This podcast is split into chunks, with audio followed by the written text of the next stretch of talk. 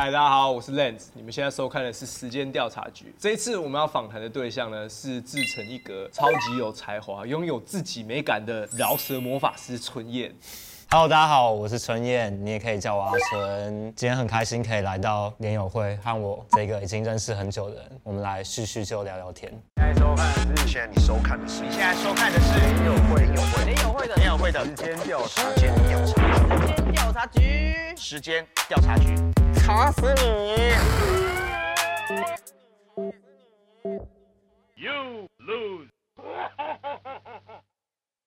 この番組はご覧のスポンサーの提供でお送りします。因为之前我就已经认识春燕了，从战犯之前在做 Project W 这张合集的时候，因为我刚进入战犯那个很奇怪的家庭，我那时候一开始也很不适应，但你就会主动关心我。是哎，是哎，我还骑摩托车载你。对啊，你还骑摩托车载我，就说哎、欸，我们等一下要去干嘛？我要不要载你？不然就我很会的时候，你就说哎、欸，你最近过得怎么样？哦，是哦，我还我我有到这样、欸、你你现在还很适应吗？啊，哇，我人这么好，我怎么你人超级好，然后那时候就觉得哇，春燕，我大哥，我收到一个小弟。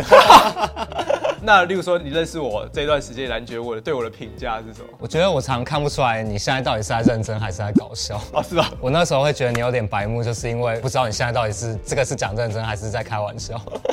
但是我觉得我对你的认识，你就是一个资讯量爆炸，无时无刻你就是可以喷出一堆，我不知道你什么时候从网络上看来的东西，这样子跟你聊天的时候基本上不太会冷场，因为你会一直有新知可以丢出来这样子，叫遇事不决亮。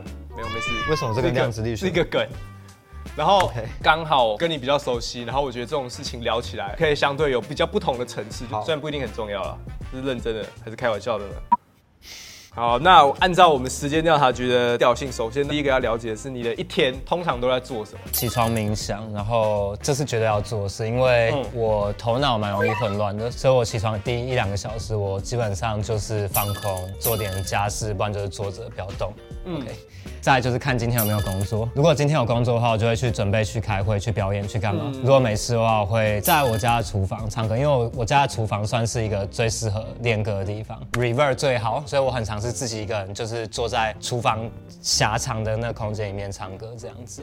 哦，有事就出门，没事回去睡觉，或者是我朋友会找我打电动，会找我出去玩，或者是陪女朋友。但听起来你的一天好像都待在家，哎，出门很累，我有时候觉得，嗯，特别是开车。哦，对，因为他买了车，开车之后也是让我出。门的更精简的一个原因，因为开车出去就是有成本，找停车位还要走路什么，而且你都会从点 A 到点 B，点 B 到点 A，你不会？其实也不会，我会点 A 点 B 点 C 点 D，但是最后我都是要回家，可能载我女朋友出门，然后去开个会，找一下午镜子，嗯，再去吃的东西，再接我女朋友回来，再回家。我可能这中间只有开会是我自己的事情，其他事情就是去接朋友，但我最后目的就是要接我女朋友回家这样子。哦，听起来你花了很多时间跟你的朋友相处，嗯，你会觉得他们在你的生活中的扮演的角色是什么？我的生活大概四大元素或五大元素吧，就是跟嘻哈一样。对对对，其实我觉得我我的生活除了我自己以外，蛮多部分就是围绕着我身边最常相处的那几个人展开的。所以我出门要不就是因为女朋友，要不就是因为猫咪要去帮他们买饲料，或是采购我们自己家里平常煮饭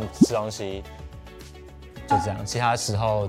都在家里，所以就是说，你可能自己的想法、你的价值观、你的审美观会被你的朋友跟女朋友影响。肯定，肯定，完全，完全。至少在我的衣着风格搭配上，我很多的美感都是被我女朋友影响。她基本上就是 IG 看到什么很屌的东西都会给我看。我身上很多配件都是她不要给我的，所以我跟她算是有一点一体了。我会陪她去吃饭、去逛街、去晃晃，这些东西其实是现在占我蛮多时间。我反而现在写歌创作时间。好像没有很多，这也是一个物极必反，因为我觉得我几年前我非常非常 focus 在音乐，在工作，在我事业上，我一定要怎样怎样怎样。你你以前你一定也很清楚，我就是干愿意跟你在工作室耗到对我。以前我们在剪 vocal，我就这样趴着，那一间还没有椅子，跪在那个电脑前面，然后拿着滑鼠，然后一周拿着键盘，然后在那边剪他的 vocal。我收到一个小弟，但是我现在的想法是，我好像那段时间错过一些事情，就是跟工作无关的朋友，我的女朋友。这几年我想要就是多陪我身边的人，然后这确实也对我创作上有很大的改变，而且我没有觉得我歌写少之后我变得不会写歌，而是我写歌开始变得比较深思熟虑了。因为你其实是一个很多兴趣的人，嗯，其实你也花了很多时间在不同的兴趣上面。就光我知道的，可能你早期的，例如说滑板，涂鸦，对啊，还有后面枪战，嗯，然后后来你还要打生存游戏。你现在有什么还继续有保留的兴趣吗？就是打电动和玩生存游戏。玩生存游戏就是一到五平日没事的时候，我就和我朋友开车去各不同的军品店、生存游戏店，我们就去挑装备这样子。其实很像小学生，就拿拿零用钱，然后走我们去买东西，然后就哇好多东西哦，哇 好多配件，好爽。然后我打电动有一阵子蛮疯狂，是因为我那时候一直在看电竞选手的比赛，对于他们的反应能力，还有对于他们的技术感到非常非常的惊艳，还有哇这到底是什么东西？就我办到的？对，我好想了解这个世界，所以我记得大概是七八月的时候，大概有一个月的时间，我每天至少花四到六个小时就在打电动，然后就是一直在练习练习，训练我的一些手眼协调，训练我点滑鼠的速度，训练我去追踪目标的肌肉记忆。一个月之后，我发现游戏变好玩了，因为我更会玩，但是我也发现我知道前面这条路是一个地狱，就跟我玩音乐一样，前面就是一个无尽的地狱。如果你想要走到越来越强，肯定是越来越窄、越来越难走的路。然后我只是觉得，那我不如把这时间花在音乐上。对，就是你长越大，你越厉害，你知道越多，你只会发现自己越无知。我觉得我我可能有一阵子在音乐上发现这个状态，所以我把我的注意力转移到了打电动、做别的事情上。那些事情我也做得很认真，但是我玩到一个阶段之后，还是发现，对啊，因为我音乐都已经花那么多时间，这对我来说才是最好的一个选择。嗨，大家好，我是 Lance，这里是联友会。如果喜欢时间调查局的话，麻烦你按赞、订阅、开启小铃铛，感谢你们。那你是怎么开始接触到音乐？一开始接触音乐，就你喜欢音乐，你就觉得哦，我要做嘻哈嘛？其实也差不多，因为小的时候，呃，我在很多别的地方讲到周杰伦，在电视上看到那个《抱我回来》那支 MV，被那一个震撼到，我就去上网查这是什么东西，怎么会有这样子音乐？认识了嘻哈和饶舌。中学之后是 MC HotDog 蛋堡顽童在独立的平台开始有歌出来，那时候我就发现哇，原来你不用是艺人，不用说专业训练，你都可以写歌。所以我那时候国中其实就开始写歌，我就写一些骂主任、骂神教那些歌，就只是手稿，然后还被我妈看到，那时候就有点像是出轨了，就是啊干。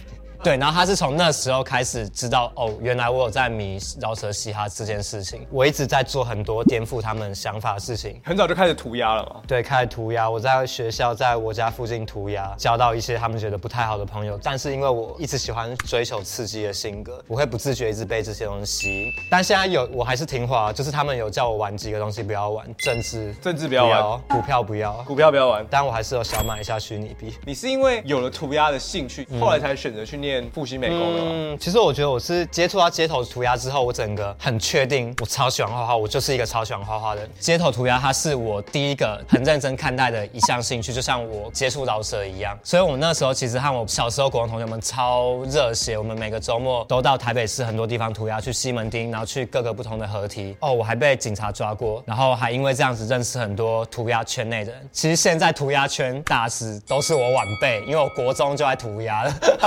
但是你虽然是从涂鸦开始的，但其实好像比较多，因为饶舌认识你的人，对你的印象反而是滑板，所以等于是你涂鸦玩完之后，你就又马上有另外一个兴趣，这样吗？对，因为我觉得那个时代是 YouTube 刚开始在台湾流行的时候，那个时候我们就把我们的生活还有滑板的影片剪一剪丢到 YouTube 上，没想到竟然还有蛮多人喜欢的。其实我们那时候其实有点像是最早的一批玩滑板的网红。那我们来聊聊你的滑板团体，嗯，拉萨 Boys，耶，应该不少人有听过啊？看到我 IG 的开头是 L A S A 拉萨开头，有人如果不知道的话，我可以在这里跟你说，我们以前有一个滑板团体叫拉萨 Boy，L A S A B O Y Z，拉萨就是闽南语嘛，拉萨很脏，很脏的男生，很脏的男孩，拉萨 Boy，对，拍了很多滑板的影片，甚至还有去谈到有人来赞助我们。我们原本还有计划想要栽培选手，但后来我我进颜社开始做夜猫组之后，我我记得我那时候蛮认真的和我的伙伴谈说，我可能没有要继续做拉萨 Boy。其实，在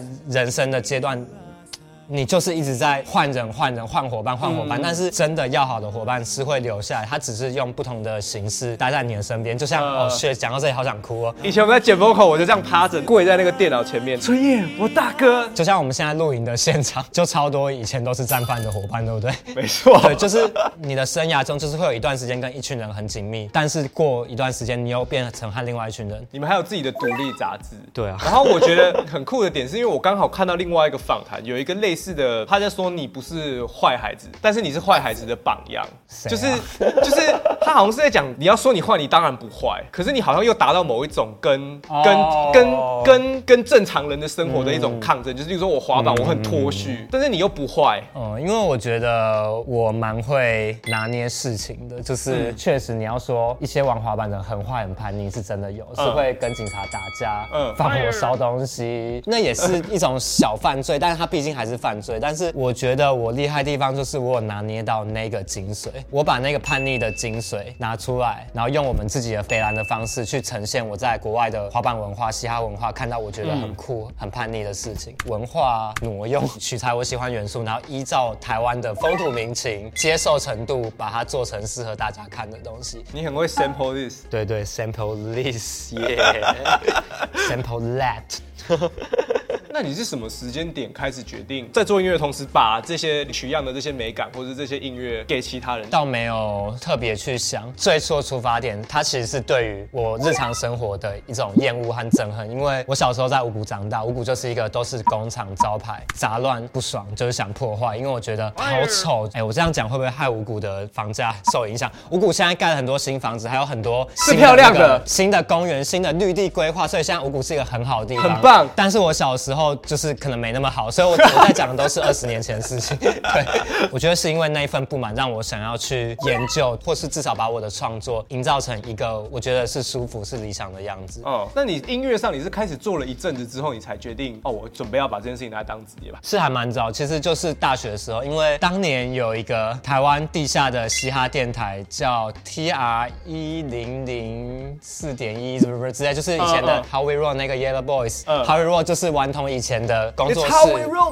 他们以前旗下的有饶舌歌手，他们有出来做一个网络的嘻哈电台。嗯，我那时候有一首歌被推荐了，然后我就超开心的。我想说，哇，他们是从哪里找到我的歌？我根本就是只有朋友在听我的歌，我就去认识他们，然后最后又去上他们电台。我就是因为这样子，我慢慢觉得这个好像是一条路。但是我真的觉得这可以当职业的时候，是 Diss R Bio 之后，我和熊仔我们一起上节目之后，我开始了解到艺人是怎么运作，我开始认识艺人是怎么。怎么一回事之后，我才发现哦，原来做音乐人可以靠当艺人赚钱。加上接触到颜色之后，才开始认为艺人是一个前进的方向。这样子，所以对你来讲，Diss R Bio 很重要的原因，其实也就是让你看到了一个不同的可能性。嗯，完全是，真的是那时候比赛结果如何，然后那时候谁唱的怎样，甚至我那时候发大什么的，那真的都不重要。重要就是我在那时候被看到。所以现在不是很多人在参加大嘻哈，不管你有上你没上，你一开始就被刷掉，你比到。最后，我觉得你都要平常心看待，而且感恩你每一次曝光的机会，就这样了。因为我那时候第十二 Bio，我也每次都超发达，我也每次，其实那影片我根本没有在看，因为我觉得太丢脸，我根本没有想看。如果有的话，我只想看熊仔纯享版而已。喜欢装稚气，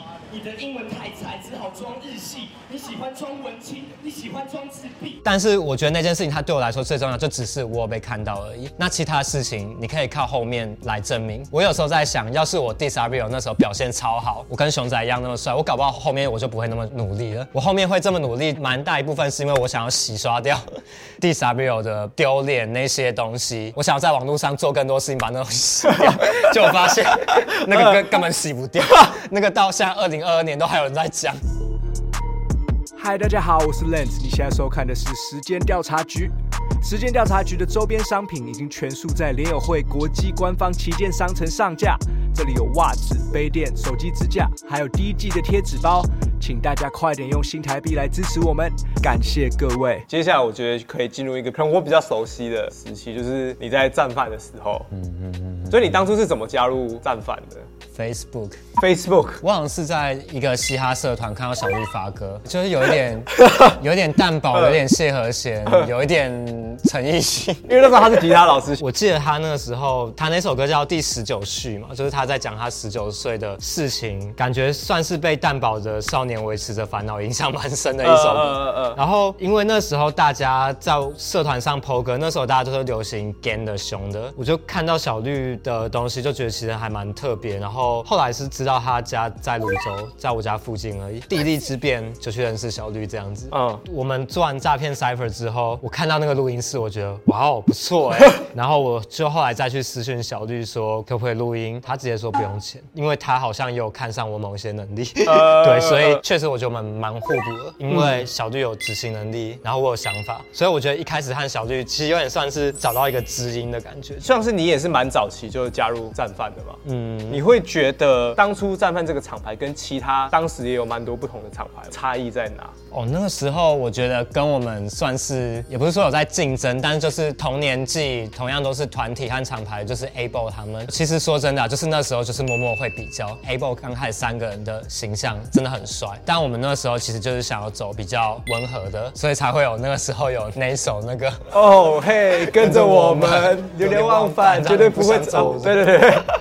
所以其实我们那时候，包括战犯第一次视觉的更改，那个就是我们在做出一个区分的开始。我们想要走有点日系的、有设计感的，包括我们那时候的九零后小孩毕业典礼主夜市，嗯、那个完全就是受日本文化和动漫文化影响蛮深的一段时期。我们把这些自己喜欢的元素都把它糅合在战犯那时候的东西里面，所以其实我觉得还蛮丰富。因为我们那时候每个人的风格都很不一样。我们一起的时候叫战犯，但分开的时候可以有。春燕、万能麦斯、嘟嘟、JT，甚至最后还有爸爸男。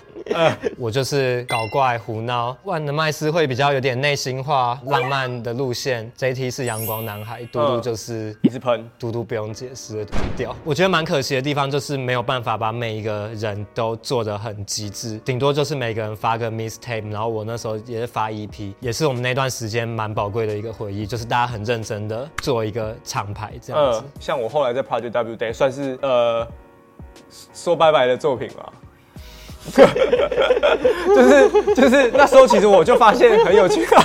大家在讨论事情的时候，大家都是很知道自己要的是什么，嗯，然后你就一直是领导的这个方向，包含到最后，你可能也会跟大家说，这张专辑我们要穿什么样的衣服。我那时候整个是把自己当一个创意总监，最后就是我负荷不了。我觉得我在战犯学到东西，就是我学会我自己做东西，学会去讨论事情，和大家一起建构事情。但是我觉得我下一个阶段就是我想要专心的变成一个很厉害的艺人，但是战犯已经没办法给我这个，就是我当初就是离开 Project W 的理由，就是你。你后来下了这个决定之后，你专心在颜色。嗯，那你觉得你在颜色的状态是什么？为什么会觉得？哦，我在战犯是大哥哥，我在颜色是小弟弟。因为刚进去的时候就是蛋堡、国蛋、英红，我靠，那是我小时候偶像。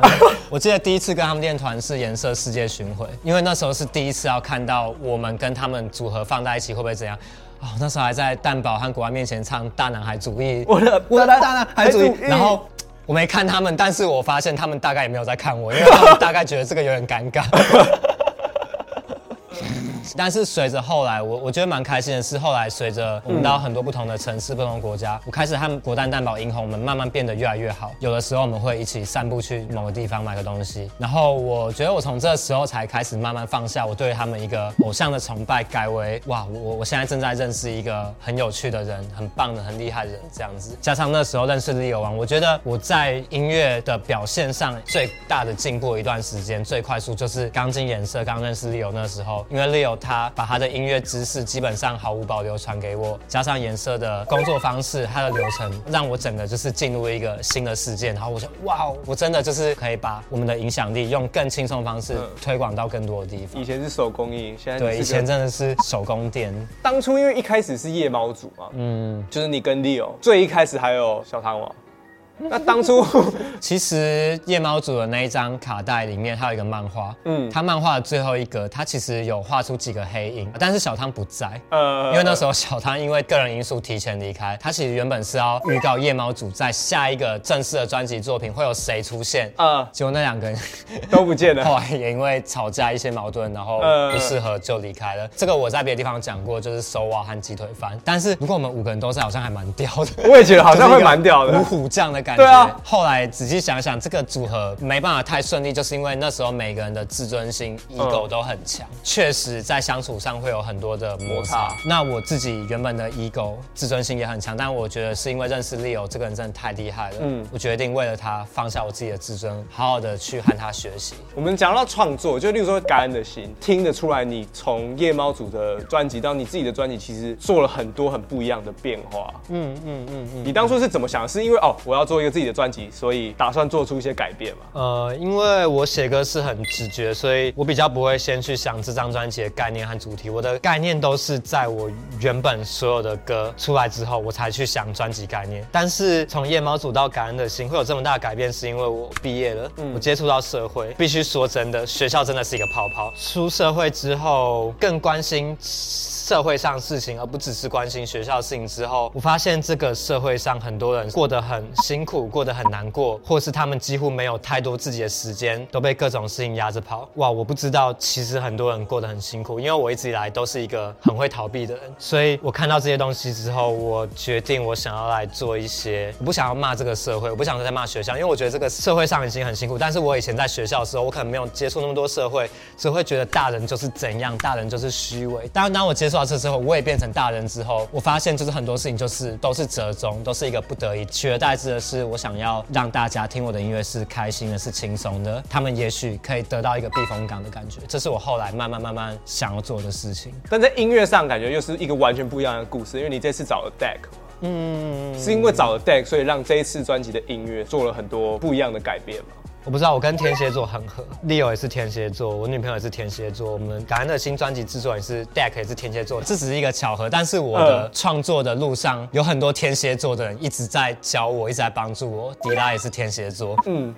这个星座也没有太大关系，但是《感恩的心》这张专辑，我觉得很感动的地方是，它完全是我和制作人 Deck 一个一年的谈恋爱的火花的一个过程。我们一直混在一起，一直丢想法给对方，在那边跟他聊天聊到半夜，他在我家待到半夜，然后我超想要把他请走，我还是说 好，好，我要去洗澡。他说没关系，我可以等你洗完澡。我说 What？洗澡不就是一个叫你回家的意思？然后他就说我想看你洗澡完的样子，我没看过。我说。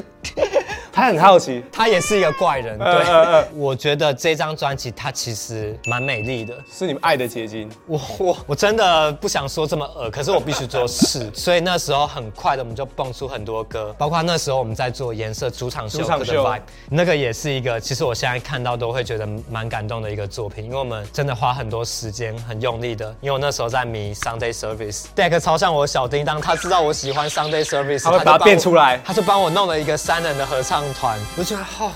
真的是哆啦 A 梦，我想要一个福音合唱团，他就帮我弄一个出来了。God，我对他真的很感动，也很感谢，就是因为这样。嗯，那到了现在，你会觉得你的下一步是什么？接更多的代言，赚更多的钱。拜托各位，如果你们觉得阿春的形象不错，可以来找我做一些合作。我觉得每一次因为工作上和别人合作，甚至和音乐无关的合作的时候，我都体验到很多，学习到很多。包括我们最近有做必胜客，还有做风之谷的东西，我觉得。这对我来说都是很很好体验，所以可以的话，我想要多和不同人有生意上的商业合作。然后在这里，我要告诉大家最近最最最最最重要的事情。接下来，我和一个 R&B 歌手萨麦尔，这个节目出来的时候，我们的 EP《末日》已经发行了。所以，如果你喜欢阿春还有萨麦尔的话，就记得来买我们的 EP，我们的 EP 很可爱。然后数位单曲都已经上架，大家记得去听。感谢。我以为你讲《末日》是要生存游戏这样啊？跟生存游戏无关啊！末日是一首情歌。哦，最后按照联友会的惯例，我们要再问你一个问题：你有笑话吗？有我的笑话，我的笑话就是我很喜欢小动物，我看到小狗超喜欢的，所以我想要就是养一只可比斯，然后牵着我的马尔蒂夫，然后带它去马尔济斯玩。马尔蒂夫 大概是这样子，我的笑话。好，谢谢。欸、就是因为 Leo 王也算是你的最佳拍档，你有没有什么想要特别抱怨他的？你们知道一毫秒是什么吗？你们知道一毫秒有多短吗？Leo 说他听得出来前后一毫秒的差别。对，这个我们剪拍子其实跟剪影片很像。Leo 他竟然剪拍子剪到他跟我们说，他觉得他。可以听出这个一毫秒的差别，然后还一直放我们听，有没有？对不对？对，这个、就是这，这个比较有感觉。再听一次，哎，对不对？有没有？然后我就跟他去抓那个点，没有。